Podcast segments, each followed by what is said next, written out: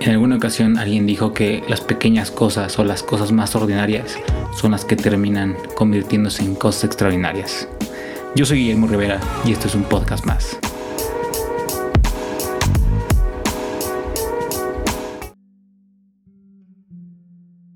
Hey, ¿qué onda? ¿Cómo estás? Qué gusto volver a hablar contigo. Qué gusto que volvamos a compartir estos minutos como cada 15 días. Hoy es mi cumpleaños. Hoy cumplo 26. Hoy empiezo a vivir los 27, en teoría. Pero lo que te quiero platicar es de lo que viví en los 25. De esos 365, 66 días que, que han transcurrido. De esas aventuras, esos errores, esas lecciones, esas decisiones que solo yo he tomado durante este tiempo. Y qué mejor que comenzar con el día 1. El día que partí mi pastel con mi familia. Ese día vinieron amigos, como ya es una costumbre. Y platicamos de lo que viví un año antes. Qué divertido, ¿no? Cuando cumples una edad nueva, platicas de lo que viviste un año anterior. Así como este. Pero esta vez voy a platicar contigo. Te voy a contar de estas 10 lecciones que me dejaron los 25 donde estoy seguro que han sido los mejores años o el mejor año de mi vida. Es verdad que durante este año cometí muchos errores en cuestiones laborales porque de los dos empleos que tuve no salí de la mejor manera en los dos. Realmente creo que no di la mejor cara de Memo, pero al final fue mi decisión. Pero no pasa nada. A este mundo vinimos a cagarla y a aprender de eso que sí habrá consecuencias, pues ni modo. Habrá que afrontarlas de la mejor manera y dando lo mejor que tenemos. Y esa es la primera lección de mis 25. La segunda podría decir que que logré mejorar estúpidamente mi relación con mis papás. Que hoy de una u otra manera pude acercarme a ellos, que me conocieran más, que, que lograran ver quién era. Porque al final era impresionante ver lo desconocido que podríamos ser. Y, ya saben lo que dicen, que hay que estar bien con la familia. Es verdad que no, que no me acerqué del todo a todos, pero poco a poco esos pequeños pasos se convertirán en gigantes y esa es la segunda lección. Que la vida es eso. Baby steps para poder dar después pasos de adultos. Y otro tema que, que vi es la capacidad de impactar positivamente a la gente, de poder entregarte, exponerte, ser vulnerable, sin miedo, porque a la vez eres seguro. Y es eso, ese es la, el punto 3. No tengas miedo de tus debilidades. Aprovechalas. Sácalas de una manera donde puedas desarrollarlas y hacerlas tus fortalezas. Aprende, crece y experimenta. Experimenta porque solo así podrás saber qué te gusta, qué no y en qué eres bueno y en qué no. Ahora, el cuarto punto es la manera en que uno puede lograr ponerse retos y objetivos no tan complicados y no no, no desilusionarte. Ya que voy, este año logré darme esa paz que tanto buscaba conmigo y con mi cuerpo. Logré amarme físicamente porque era muy difícil para mí. Mi trastorno alimenticio no me dejaba todo el año. Era un constante altibajo de no comía lo que tenía que comer. O decía, ah, ya comí mal, ya, chingada, voy a comer más. Pero bueno, este año lo logré.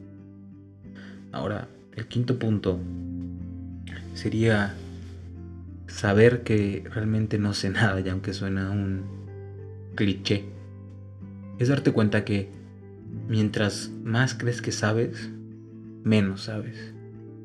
Y es eso, aprender a, no perder esta hambre de conocer más cosas, esta hambre de, investigar, de leer.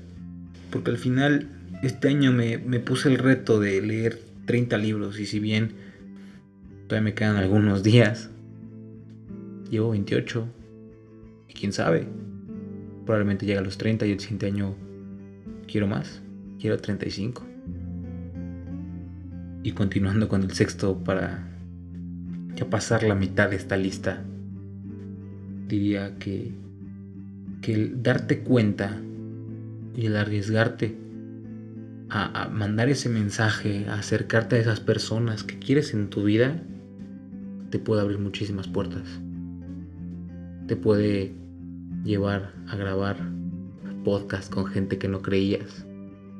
Te puede revivir relaciones que pensabas no estaban ya ahí.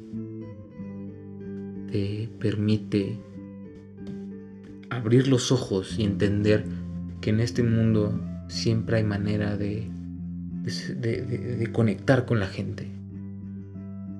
Entonces no tengas miedo a hablarle a esa persona. No tengas miedo de mandarle un hola y total. Puede que salga algo chingón de ahí. Ahora, tal vez te diría que el punto 7 es aprender a dejar ir. Aprender a darte cuenta que el trabajo es una cosa y la amistad otra. Y saber que no eres una perendulce como dicen. y es eso, que este año me di cuenta que no soy una persona tal vez fácil de trabajar.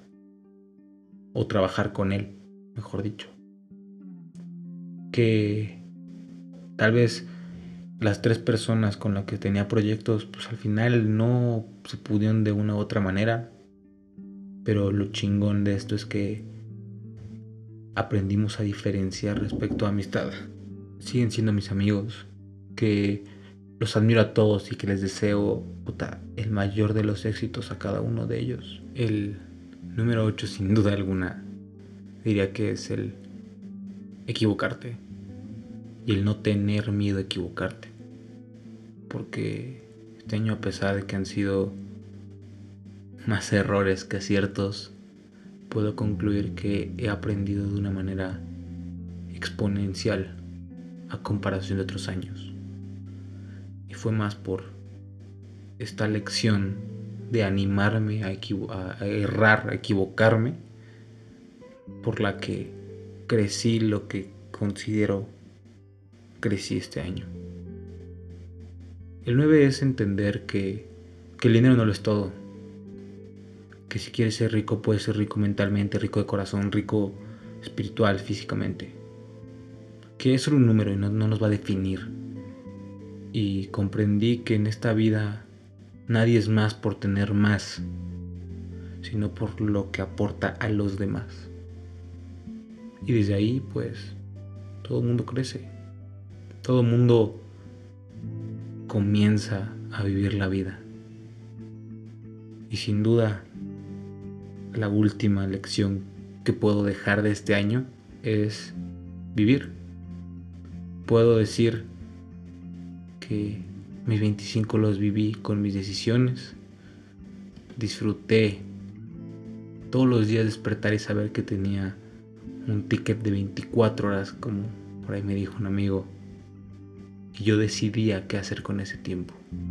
Yo decidía crecer ese 1% y a partir de ahí disfruté la vida. Y la estoy disfrutando de una manera increíble.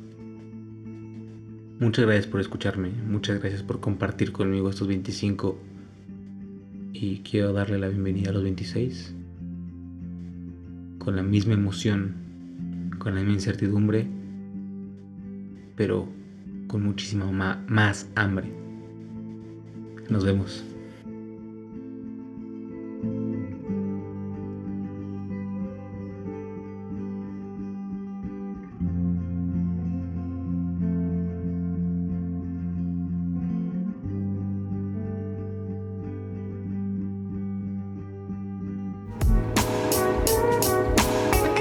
Gracias por haber escuchado un podcast más. Yo soy Guillermo Rivera y quiero agradecer en controles a Manuel Vázquez Tagle. Nos vemos.